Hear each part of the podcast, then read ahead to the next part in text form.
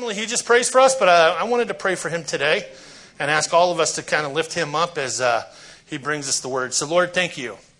Thank you, first of all, that you are a holy, just, and righteous God. And thank you for your great love for us, that you pursue us, whether we're doing well or whether we're doing terrible. That uh, your love is a compassionate love that, uh, that draws us into who you are.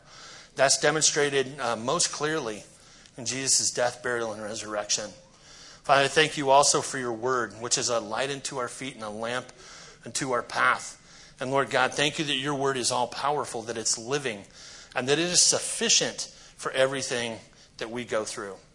Father, thank you for uh, just anointing Brooks uh, to be able to teach from your word. We pray today that you'd fill him with your spirit that you would strengthen him, that he would preach with great joy, that he would preach with conviction, and Lord, that uh, you would help him to say what he should and that he wouldn't say what he shouldn't. And uh, God, just pray that you would open our hearts wide to hear from your word and to hear your Holy Spirit and not just take it in and grow lazy in knowledge, but to truly apply it so that experientially we know your deep, everlasting love for us. So we pray these things today in your name. Amen. Amen. Thank you, Dave. I don't think it was my imagination, but when he said, Lord, help him not to say the things that he shouldn't, I heard just kind of this murmuring laughter. And I don't know what that means. Actually, I do know what that means. Those of you who laugh, it's like you're not new to grace. So, um, those of you that are new to grace, you're intrigued by the fact that everyone laughed at that. Well, welcome to Grace Community Church. I'm glad that you're here, whether you are here for the first time or whether you've been coming for uh, quite some time. Uh, welcome. I'm glad that you're here. If you were not here last week, we made a big, big announcement uh, for Grace Community Church. Uh, we purchased about 15 acres of land in North Liberty on Kansas Avenue. And that's all I'm going to say about that because all of that is on the web. Uh, so you can go and find out uh, why we did that, um, what, what we're doing with it for this year, what, what we're praying for in the future. But I want to encourage you to check out the website. There's a write up on that, and then you can uh, direct your questions to uh, our executive pastor, Josh Havman. So we're going to start something new next week. It's a new series. It's called Searching for Answers Encountering Jesus. Now, the reason we're doing that is because it's our desire to see see uh, you equipped so that you can reach your friends, your neighbors, so that we can reach people in this community for Christ. So this is designed to that end. So we're going to start a new series next week. We're also going to start a new practice. Uh, during the service, during the service, I usually get up and I will read the scripture like I'm about to do here in just a bit. And then I'll begin the message. Starting next week, we're going to incorporate into the flow of the service scripture reading where someone else will get up and read the scripture and then we will get going. So I know it's a small change, but I just want to prepare you for that. So we're going to begin this morning in Mark chapter 9. So open your Bibles to the ninth chapter in the second book in the New Testament, the Gospel of Mark. We're going to pick it up in verse 14, and I'm going to read 14 through 21. 14 through 21.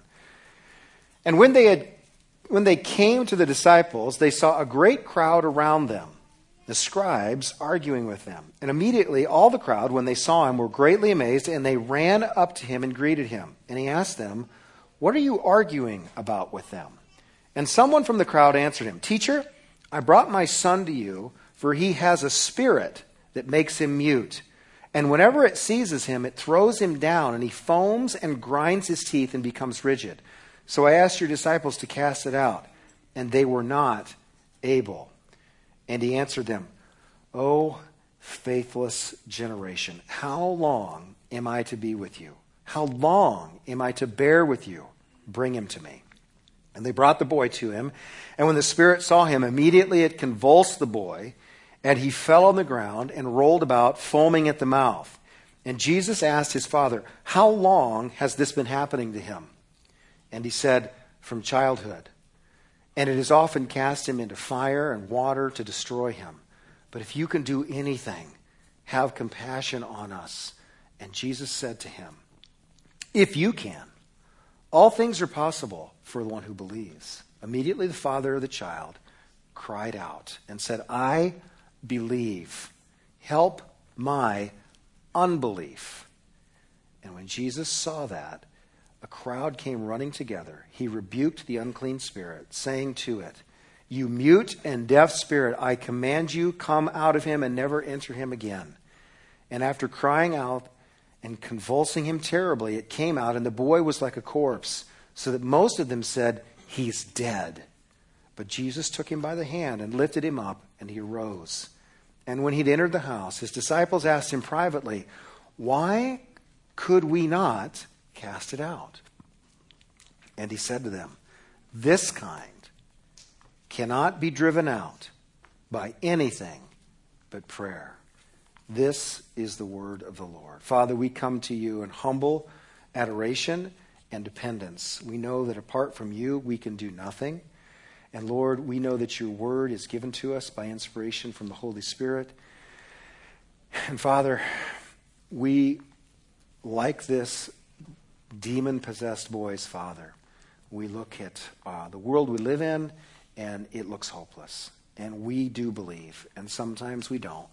And Lord, I'm asking you to help us overcome our unbelief. For those who have been following you for years, give them greater faith. For those who have yet to take their first step in following you, call them to faith. Father, we cry out to you because we desperately need you. And I pray, Lord, that you would use the preaching of your word so that Christ would be lifted up, that he would be exalted this morning. It's in Jesus' name we pray. Amen. So here at Grace Community Church, it is our mission to be and to make disciples. It's just a rephrasing of the Great Commission in Matthew chapter 28, where Jesus says, Go and make disciples of all nations, baptize in the name of the Father and the Son and the Holy Spirit, and teaching them to obey everything that I commanded. So, our vision here at Grace is that every single person here at Grace Community Church would become actively engaged as a fully devoted disciple of Christ. You heard Dave mention the discipleship pathway. That's, that's something that you're going to hear a lot about uh, in the years to come, the, the months and the years to come. It's, it's, it's how we want to help each other get along that pathway so that we can begin becoming fully engaged followers of Christ and not just sometime attenders of a church service, but engaged disciples. Now, as disciples, as we've learned over the last three weeks, that we are called to place our faith in Christ. And so we've looked at the essence of the truth of the gospel, and the truth of the gospel, which is the good news of, of, of, this, of Jesus' death, burial, and resurrection, is this. Through grace, received by faith, if you're in Christ, you're a new creation. You're a new creation. So that means that you, you are forgiven by God, and, and not just forgiven by God, but you are also declared righteous in Christ. So God looks at you, and He doesn't see you according to your failures. He doesn't see you according to your sins. Your sin is not held against you, it's taken away. It's put on, the, on, on Christ on the cross, and he's, he's taken that away and it's separated as far as the east is from the west. And that's the beauty of the gospel. And because you've received Christ as Savior, you've been brought into a relationship with Jesus and one another. So we are the family of God, not just Grace Community Church, but all local churches everywhere. Wherever there is a Christian, wherever two or three are gathered, the Holy Spirit is in their midst. So, so we are the body of Christ. We're a community. We, uh, we depend on one another. And He's given you, and He's given me, He's given us gifts that we're to use to build each other up. But He's also given us a mission. He's made us ambassadors for Christ. He's made us ambassadors for Christ. He's entrusted us He's entrusted us with a message of reconciliation. And He expects and He charges and He commissions us as a body and you as individuals and me as an individual to take that message of reconciliation out into the culture. And so Jesus gave this promise to His band of disciples before His death, burial, and resurrection. He says to Peter, I tell you, you're Peter, and on this rock I'm going to build my church, and the gates of hell shall not prevail against it. So here's a promise to the church nothing can stand against the advancement of the kingdom through the people of God. And when I hear things like that, I get all jacked up. I'm easily, easily uh, uh, driven to emotional extremes, anger or joy or passion. I'm one of those people that uh, you, you, you, you, know, you give me a good speech and you hear Jesus preach, and I'm ready to charge hell with a squirt gun. And that's just kind of the way I am. And we hear stuff like that, and that's an inspiring quote until you get to the gate. It's kind of like Mike Tyson, the famous boxer. He said, Everybody has a plan in boxing until you get punched in the face. And once you come up against that gate, you don't really remember Matthew chapter 16, verse 18. You're only dealing with the present reality. And in the scripture we just read, they are dealing with a supernatural force of evil that they do not know how to overcome.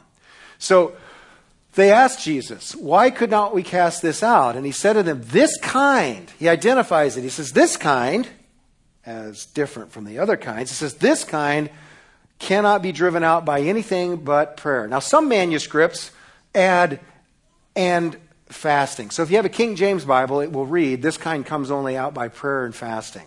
And but some the older manuscripts, which are translated into English, don't have that. Whether it's just prayer or prayer and fasting, the essence here is still the same. You can't do this in your own strength. You can't do this in your own strength. So, as we, as a church, and you as individuals, seek to be new creations and live out your new identity in Christ, you seek to be an ambassador in the culture that God has placed you, wherever you work, wherever you live, your community, and you want to be a witness for Christ, the demon's deeper we must do two things. We first of all have to end, come to an end of ourselves, and we must take Jesus at his word.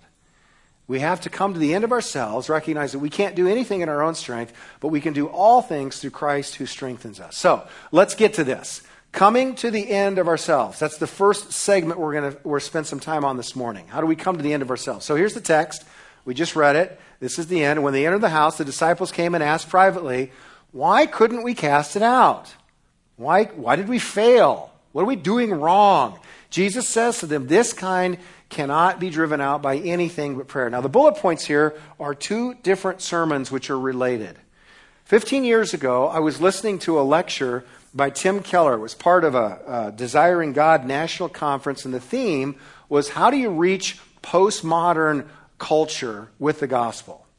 Postmodern culture with gospel. And Tim Keller preached the message, the supremacy of Christ and the gospel in a postmodern world. And he used this text, Mark chapter 9, and the story of the demon possessed boy, right?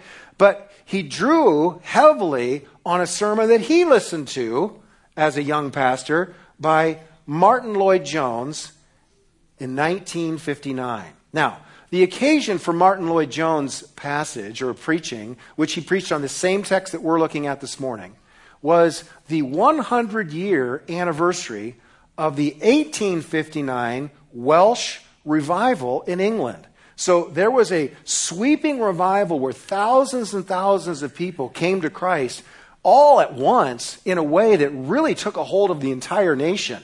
And so the occasion for Jones's preaching on, on this topic was revival and what God had done in, in the past. Now, Keller's point was that he was drawing uh, off, of, uh, off of Jones's sermon in a way that's relevant for our time. So I'm going to quote Martyn Lloyd-Jones here. I'm quoting Keller, quoting Jones, who was quoting Jesus. So there's no new truth. It all goes back eventually to Jesus. But just follow along here. So Here's Jones talking about this passage that we're looking at and what it means culturally for him in 1959, for Keller in 2006, and certainly for us in 2021. You ready? Here in this boy, I see the modern world. And in the disciples, I see the church of God. I see a very great difference between today and 200 years ago, or even indeed 100 years ago. The difficulty in those earlier times was that men and women were in a state of apathy. They were more or less asleep. There was no general denial of Christian truth. It was just that people did not trouble to practice it. And all you had to do was then awaken them and to rouse them. But the question is whether that is still the position. What is this kind that Jesus speaks about? What is this kind? The kind of problem facing us is altogether deeper and far more desperate. The very belief in God is virtually gone. The average man today believes that all this belief about God and religion and salvation is an incubus on human nature, all through the centuries. And Keller goes on to, to preach and during this lecture that there's a great difference between the church and the culture that the church ministered to in times previous and the culture that the church ministers today. And, and to, quote, to quote Martyn Lloyd-Jones and Keller, today, today, the demon's way deeper. The demon is way deeper. It's different. It's different. So we have to come to uh, an end of ourselves. Coming to an end of ourselves, the demon is deeper. They, they ask, why couldn't we cast this out? He says, this kind, this kind cannot be driven out by anything but prayer. Now that, that means that they had encountered other kinds, and they were successful. They were surprised that they couldn't figure this one out, but in the past they could. So let's take a look at where we're at today. I don't know if you like bumper stickers, but the evolution of the bumper sticker, I saw this one in Costco parking lot just Friday. Now, you know what the ichthus is, right? The fish symbol means follower of Christ. It's been around for 2,000 years, right? So, sooner or later, some clever person drew legs on the ichthus and then put evolution in the fish. And so that was a thing for a while. And then, of course, you see the other, other bumper stickers like coexist, where you have all the different symbols of, of different. I think that came out about 20 years ago, and that you still see that a lot. And this is the first time I saw this one just Friday. So we're moving in a direction that's trajecting in a not so good way. That's, that's not just apathy towards Christianity, that's I'd like to see Christians skewered. Odin, for those of you who don't know Odin, it's Thor's dad. So from the Marvel Comics, it's a he's a Norse god. So that, that's where we're at. That's our culture today. That's our culture today. The demon is certainly different. Now, the past, the past didn't look that way when things seemed easy. So, back in the day, if we look back to Luke chapter 5, I want you to turn there real quick. In Luke chapter 5, Jesus gives them his, uh, his commission. Actually, it's Luke chapter 10, not 5. Luke 10, he tells the apostles in, in verses uh, 5 through 8, he sends them out. He sends them out and he says, I want you to go out, I want you to preach the kingdom, I want you to heal the sick, and I want you to proclaim the good news of the kingdom and cast out demons. And they do. They go out, and then in, in when they come back in verse 17, verse 17, the 72 return with joy, saying, Lord, even the demons are subject to us in your name. And Jesus said, I saw Satan fall like lightning from heaven. Behold, I give you authority to tread on serpents and scorpions and all over the power of the enemy, and nothing shall hurt you. Nevertheless, do not rejoice in this, that the spirits are subject to you, but rejoice that your names are written in heaven. So they'd experienced a measure of success. Jesus gave them a task go do this. They did it. They were successful. They were successful. In our context, we've been given a text. If you were here last week, the text that we looked at was 2 Corinthians chapter 5 verse 14 through 21. You and I are new creations in Christ. We've been given the ministry of reconciliation. We've been reconciled to God, God not counting our sins against us. And He's entrusted to us the message of reconciliation. And He says, You are my ambassadors. Now go be ambassadors. Go make disciples. Right? And so the church has, by and large, done that. And the gospel has spread out all over the world. All over the world. And we are used to living in a really a predominantly Christian nation. Ish. Not so much anymore. But in the past, in the past, what constituted bringing people into the kingdom was, as Martyn Lloyd-Jones said, was arousing them out of their apathy. In other words, in generations past, people knew who God was knew who Jesus was, knew sin was a deal, and believed that someday they were going to stand in front of this, this God. And so the church, by and large, their task was just to rouse people, to awaken them to what they kind of already intellectually knew, maybe didn't believe in, but they had the pieces of the puzzle. Right? And so, and how did they do that? Well, the church would, uh, have great campaigns to invite people into church. And still, you know, invite your friends to church. We're starting a new series next week, right? So that's a good thing. But people would invite these people to church and, and they would come. And, and then that uh, they would have things like crusades started by um, D.L. Moody, famous evangelist in, in the 19th century, and that was then perfected by Billy Graham. And those are crusades where an evangelist would speak to hundreds, sometimes thousands of people and, and, and they would preach the Word of God in a non church context, and thousands of people would come. Sometimes millions of people over the years had come to Christ. And then the development of, of evangelism training, like with Campus Crusade and, and, uh, um, and Gospel Explosion, where you teach people in a very concise way here's the bullet points of the gospel, the Romans Road, the four spiritual laws. And so you share these, share the points of the gospel. God loves you, has a wonderful plan for your life. But man is sinful and separated from God. And, but Christ took that sin to the cross, and, and, and we can receive him by grace through faith. So the four laws. And, and so that was an effective tool, and God used things like that. And then in the 90s, seeker sensitive services where churches are like, okay, let's, let's lower the barriers for those who are non church so they can start coming to church and feel comfortable. And so you saw the rise of the megachurch, and you saw, you saw this and that. And, and now here we are. Now here we are with bumper stickers of Odin skewering Jesus. Doesn't look like our culture is following following in a trajectory that looks altogether promising. So what has happened is we have come up against the gates. This kind can't be driven out by anything but prayer. Now, some of you are like, you you might be uncomfortable thinking, hmm, it seems to me you're equating unbelief with demon possession. Therefore, anyone who is not a Christian is possessed by a demon and evil. No, not at all. That is not at all what I'm saying. I'm using this passage in Mark 9 somewhat allegorically, but here is the truth of the matter. The truth of the matter in 2 Corinthians chapter 4 verse 3, Paul says, if the gospel is veiled, that is people don't see it, they don't believe it. It's veiled to those who are perishing. In their case, the God of this world has blinded the minds of unbelievers to keep them from seeing the light of the gospel of the glory of Christ, who is in the image of God. What is Paul saying? All unbelief, all unbelief is the supernatural work of the enemy. That does not mean that people who don't believe in Jesus are demon possessed. And it doesn't mean they're evil in the sense that you think of evil. In fact, I think you'll bear testimony bears this out. How many of you know people who are atheists who are actually far nicer than some of the Christians you came to church with this morning. Yes? You know people like that?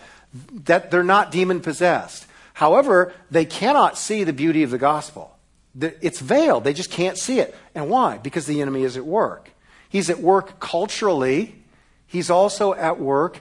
Uh, he's also at work in, in, in individuals' lives to keep them from seeing the beauty of the gospel a couple different stats here. From 1937 to 1998, uh, the, the, the percentage of people in America that were members of a church held steady for all those years at 70%. So that means over two thirds of everyone in the United States was a member of a church. That's a really high number. That's a really high number. But from 1998 to or 2018, that 70% went down to less than 50% in just, in just 20 years. That's a significant drop. Now, what has increased over the years are the nuns. You say, Brooks, you mean the Catholic Church? Ladies are. No, no, I'm not talking about nuns with habits. N O N E S. The nones constitutes 25% of our population. Nones are, I do not believe in God. I'm agnostic. I have no affiliation with any type of religion whatsoever. So in the box, they check none of the above. 20, that's one quarter of our population. Less than half are participants in any church, and a quarter of our population are nones, and that population is growing. Generation Z, it's the predominant group in Generation Z. So, we're no longer a Christian nation. Yes, we were founded by Christians. Less than half are professing Christians. And there's a growing population that don't believe in anything at all. Now, why does this matter? There's no framework to process the gospel. How many of you are familiar with the four spiritual laws? Excellent evangelism tool. Take the four spiritual laws, sit down with a nun, and say, God loves you and has a wonderful plan for your life. And what's the response? I don't believe in God. Where do you go from there? But we've sinned and fallen short of the glory of God. Law number two. Law number two, I don't believe in personal sin. You say that this is a standard of righteousness. Well, there is no God, therefore there is no standard. You're done. You, you can't go any further. The demon's deeper. That's Martyn Lloyd-Jones's point. That's Keller's point. That's Jesus' point. The demon is deeper. Now, some of you are like, well, Brooks, you're a pessimist. You're, you're pess- and sometimes I can be. I don't think I'm a pessimist. I think more I'm a realist, actually. But some of you will point to the, the success that you see in some churches. Well, let's just take, let's just take church growth in general. I can't speak for another church, but I'll speak for Grace Community Church. When I first started coming to Grace in 1988, we were a church of about 70 people. And then we came and we built here back in 1994, and then we were a church of about 200 people. And then we were 500, and then we were 1,000, and then we were 1,300, and then COVID happened, and we're back down about 700 on a Sunday morning. So, how do you explain all that growth over the years pre COVID? Well, people came to Jesus. Oh, did they, though? I, I, don't, I don't dispute that. But let's take a look at who the church is primarily reaching. And I think that this is true of Grace. I think it's true of most all churches in the West. I'm not talking about South America or Africa or Asia. I'm talking about the United States. So, who is the church primarily reaching? The number one group of people that have come to Grace over the last 20 years and made Grace Community Church their home are Christians that move into the area. Now, non scientific poll. How many of you came to the area and that's how you found grace? Okay? That's not an insignificant number of people. You already knew Jesus and you came to this church. You were looking for a church when you moved here. By the way, that's a good thing. Churches should do that. You, we want to have a church that is available to people that move into the area. The second group of people are Christians who are dissatisfied with their current churches. Do not raise your hand if you fit that category. Okay, but I will tell you that there are many people who used to go to a different local church in the area, but they don't go to that local church anymore. They come to this church. And since COVID started, we've had a number, hundreds maybe, that used to come to grace and they don't go to grace because they don't like the way we did things. And you know what? So be it.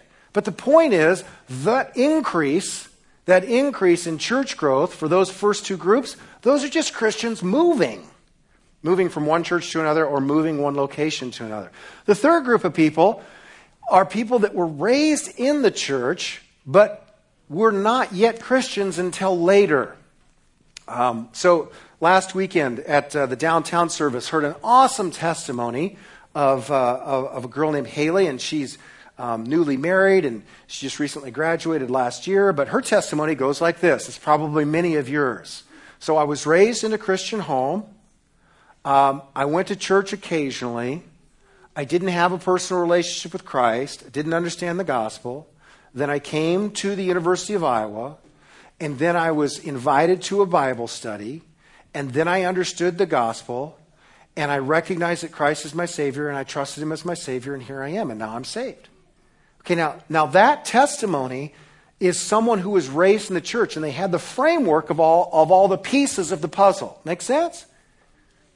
So they were raised in the church. And some of you are like, well, Brooks, I've heard your testimony. You're not like that. You weren't a Christian. Ah, yes, but I didn't have an Odin sticker on the back of my car either. Who was I? I was Christ haunted. That's a term that I borrowed from Tim Keller. Christ haunted. Who are the Christ haunted?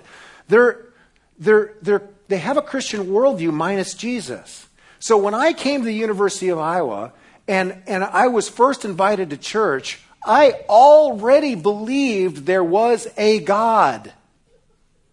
I already believed that sin was a thing. I already believed that Jesus was the Son of God. I had no idea what that meant. And I had no idea how all of that related personally to me. But I had all the pieces. You get it? Christ haunted. Now, I'd never been to a church one time in my life Pray tell where I gathered all those little pieces. Hmm? From the culture. From the predominantly Christian culture.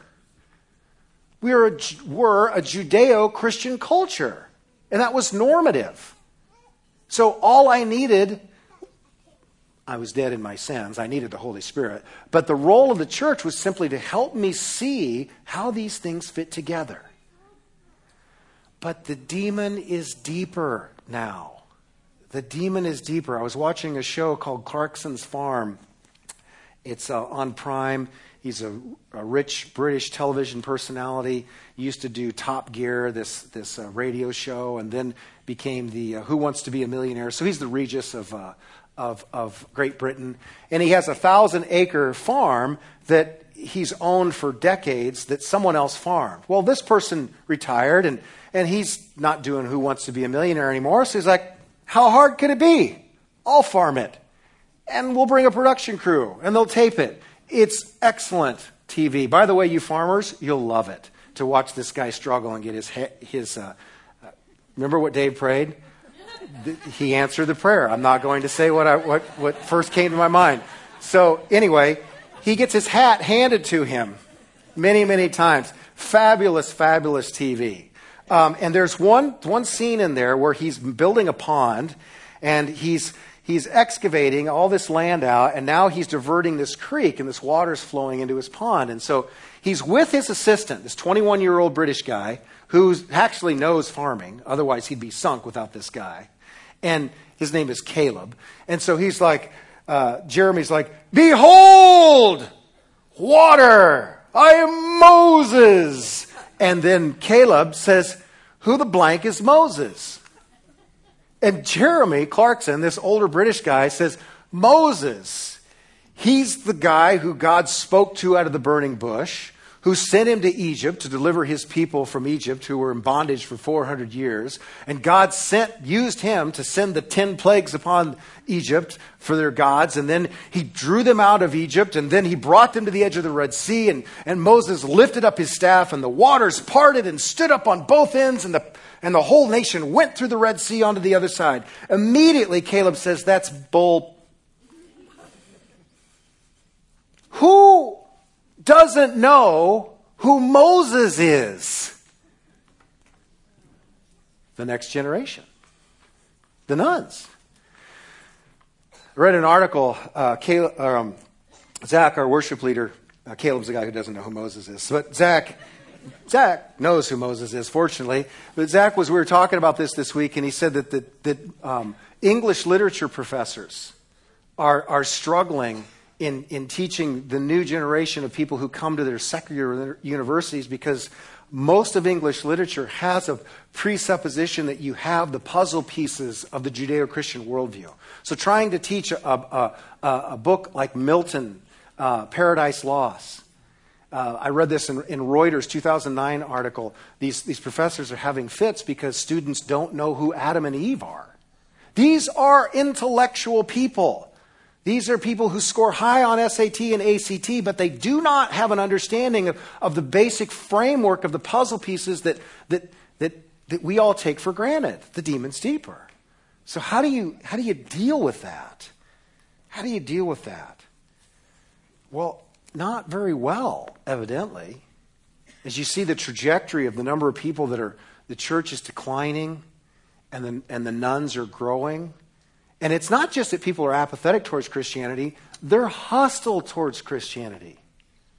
Would you agree with that? Our culture is becoming more and more hostile with, with the Christian faith. So I don't know if all of you find this depressing. I'm hoping that you do. At this point, my goal has been to singularly drive you to a point of I'm absolutely depressed and why did I come to church this morning? If you're there, I've succeeded so far. But that's not where I want to leave us. I don't want to leave us. So now let's shift and begin to take the Lord at His word. Remember, they failed. They couldn't do it. And, and, and Luke records, Luke records that not only couldn't they cast the demon out, but they were being physically accosted by the young boy. They were getting, they were getting their rear ends kicked. They were being beat up. Not only couldn't they do it, they were also being beaten up. He says, Why couldn't we do it? And he says, This kind comes out only by prayer. Okay, stop. Jump to Mark chapter 9. You got your Bibles open? Okay, Jesus says, This kind comes out only by prayer. Who prayed?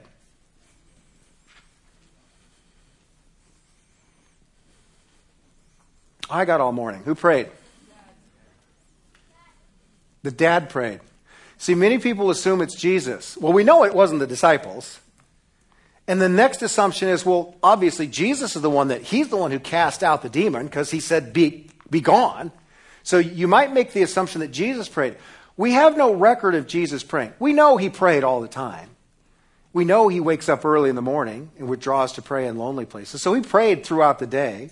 He probably prayed, but he didn't pray audibly. What is prayer? Prayer is someone who comes to God when they can't meet their own needs. So let's take a look at the text. Jesus asked the Father, How long has he been this way? From childhood. Often cast him into the fire, into the water to destroy him. But if you can do anything, have compassion on us and heal us. And Jesus said to him, If you can. Now, I've often read this and thought, Jesus is quoting him back, because it is in quotations. If you can. So he's quoting the Father. The Father said, If you can, please do something. And Jesus said, If you can.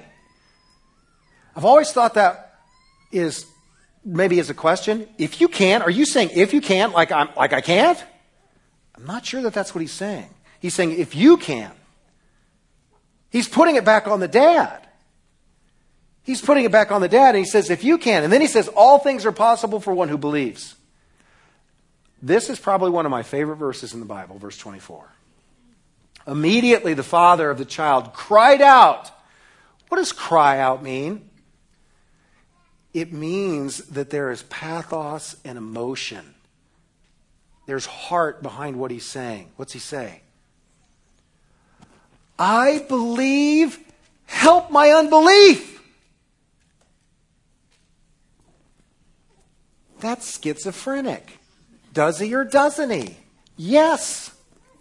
He does. He's the only one that asks for anything in this whole story. If you can, please have compassion on us and heal my son. Jesus says, If you can, I could do all things. I could do all things for who, one who believes. I believe, help my unbelief. This prayer, this prayer is born out of hope mixed with despair. And I will say that in the past, I believe the church believed that their mission was possible. All you got to do is have a building and some decent preaching that doesn't stink and have good worship music and programs and people if you build it they will come. They'll watch baseball they'll come to a church and people will fill your church and the, and the whole culture will come to know jesus. Oh the demon's much much much deeper now. The world is not flocking to come to our churches. And the church is becoming more and more secluded and, and, and actually afraid to interact the culture. How many of you would be excited about sharing your faith with the guy who has the Odin sticker on the back of his truck? That's intimidating. That's intimidating. So we come to the place where we're like, we're not winning. We're not doing it. We're failing. We're getting our rear ends kicked in. We're getting run over. We've come up against the gates of hell and we've shaken the gates and we've fallen backwards. We're not moving forward. Jesus says, this kind comes out only by prayer. So we have to reach the point of despair like this father. And then the beauty of this is look at how pathetic his prayer is. Does this guy sound like a man of great faith to you? No. But this is an example of great faith. Why? Because he dares to take Jesus at his word. He does. Some of you have kids who have wandered from Christ and you've tried everything. You've told them what you believe. You've brought them to church. You, you've had the youth pastor talk to them. You've done this, you've done that, and you've grown to the point of despair for your child or, or the loved one that, that, that doesn't know Christ. And you do believe that God could save them, but you're not sure that He will. Pray. I do believe, but I, you know what? I don't. Tell Him the truth about what is real in your heart. Some of you are self loathing addicts. You can't, you can't get this right. You can't put one foot in front of the other. You've sworn a thousand times you'll never go back to porn, but there you are again. You've sworn a thousand times you're not going to pick up and, and just stuff your f- face full of food, but there you are again. You've sworn a thousand times you're not going to blow up at your kids, but there you go again again and again. And you do believe that God can and does have the power to change you and transform you, but you don't. So what do you do? You say, Father, I believe, but I don't believe. Help me overcome my unbelief.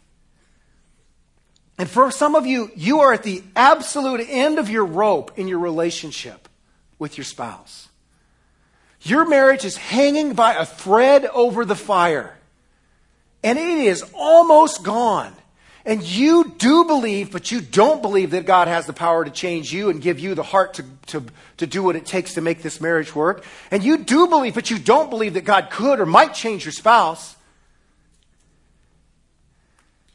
You do believe, but you don't believe. And then here we are, Grace Community Church, somewhere between Coralville and North Liberty on the edge of Iowa City in a culture which predominantly is growing hostile and more hostile towards the, the God that we follow and people who follow Jesus. And we've been given a charge to be ambassadors for Christ. And we've been told that the gates of hell will not prevail against the church. And we've been challenged and we challenge ourselves to share our faith. And we do believe that God could use us, but we don't believe that God will. True? Tell the Lord what He already knows about your heart. Lord, I believe for about a millisecond until I don't. Would you help me overcome my unbelief? What does he do for the father when his father when the father cries out? He responds. Jesus is drawn. I love this. I absolutely love this. Jesus is drawn to weak people who admit they're weak. Do you fit that category? I guarantee you, if this church is filled with weak people who know they're weak, who have the good sense to call out to the Father to give them strength that they don't have, the Father will answer. The Father will answer.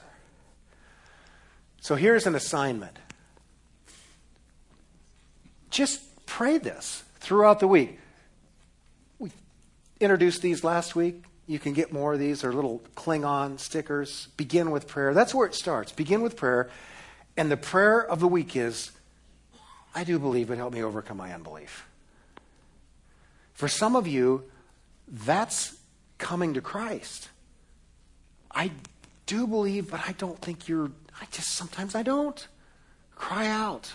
Ask the Lord to save you. But for those of you that know Christ, well, actually, those who don't, either way, two things I want you to think about. Number one, what about the gospel do you believe but don't?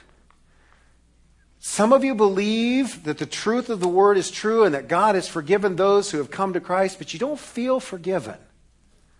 You've heard that God loves you, but you can't believe that He loves you personally. I don't know what it is. You've heard that you're righteous in Christ, but you don't believe that you're righteous in Christ. What is it that you have a hard time believing about the gospel? Bring that to the Lord. Cry out to Him. Lord, I do believe, but I don't believe. And then, secondly, and write this down. Ask the Lord, who do you believe God could save, but probably won't? I guarantee you that every single one of you knows someone that you believe in your heart that if God wanted to save them, that God could, but he probably isn't going to. Why? Why? Why, why won't God save them? You say, well, Brooks, you don't know them. It Doesn't matter. You do. Why won't they? Why wouldn't God save them? yeah, why won't He? I remember in 1997, I went to the mayor's prayer breakfast up in Cedar Rapids, Iowa. And the guest speaker for the morning was ex Iowa linebacker, ex Minnesota Vikings linebacker, and Hall of Fame linebacker, Wally Hilgenberg.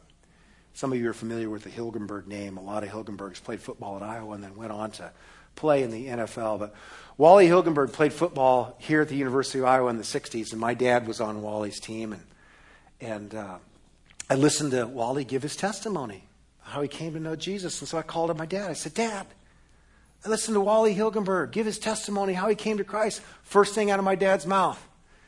Well, if Wally Hilgenberg is a Christian, it has something to do with money. Why would my father say that? Because no one voted Wally Hilgenberg most likely to follow Jesus. In fact, his teammates in 1976 had a Bible study. And on this weekly Bible study, these Minnesota Vikings, the Purple People Eaters back then, they're all getting together, and these, these guys in the Bible study, they're, they're praying like, who's the least likely guy on the Minnesota Vikings team to accept Jesus? Unanimously, Wally Hilgenberg. He's a total jerk. Hence, my father's judgment. Well, if Wally's a Christian, it's because of money. And they began to pray week in and day in and day out that Wally Hilgenberg would come to Christ. No one believed that he would come to Christ, least of all his teammates. But they went before the Father and they said, Father, we do believe, but we don't believe because no one like Wally Hilgenberg would accept you. He's too proud. He's too mean. He's too greedy. He's all of these things. He's a great teammate. We love having him on our side, but he's an enemy of the cross. And then 20 years later, here he is with a sport coat and a tie in front of a bunch of Christians telling people how he was the least likely guy to come to Christ. Who do you know that's the least likely person that will ever come to Christ? You've written them off. The same Jesus that cast this demon out of this boy is the same Jesus who saved Wally Hilgenberg, is the same Jesus who saved the Apostle Paul. He glories in saving the least likely people. So we as the church need to stop walking around in fear and shame and be bold in our proclamation, not arrogant. We have no place for arrogance because we're just like Wally Hilgenberg. I know I've shared this with you, but when I became a pastor, I remember talking with a, with a guy who ran a college ministry at, at UNI, Basic was the name of the college ministry. And he said, Oh, do you know Shannon Sandquist? Yeah, I know Shannon. We went to high school together. Tell Shannon hi. Two weeks later, Hey, how you doing? Ed, oh, good to talk to you. Yeah, did you tell Shannon hi? He goes, Yeah, I told him. Said, I met Brooks Simpson. He's a pastor. And he's like, No, he's not. No, it was a different Brooks Simpson. It's not a joke. He wasn't joking. He's dead serious. Because the Brooks Simpson I know would not have come to Christ. Yeah, the demon was deeper. But I don't know who, but somebody was praying. God will use you. He will use us he will use me when we despair of our own strength and we start to go to God with very, very unreasonable and unlikely prayer requests. So, let's pray. Father, thank you for your grace. Thank you for your mercy. Thank you, Lord. We don't deserve any of it, but you have given it to us. Lord, and we are in a culture now where the demon is certainly deeper. Father, I would pray that you would give us the sense to recognize that apart from you, we can't do anything. We can't lead our families, we can't lead ourselves, we can't bring our kids to Christ, we can't lead our neighbors to Christ, we can't overcome sin in our own lives. And we do believe all the promises of Scripture, but then we don't. So, Father, I'm praying that you would give us the faith to trust you and take you at your word and pray with boldness to the end that Christ, you'd be exalted and you'd be glorified. We pray these things in Jesus' name. Amen. God bless. Go in grace. We'll see you next week.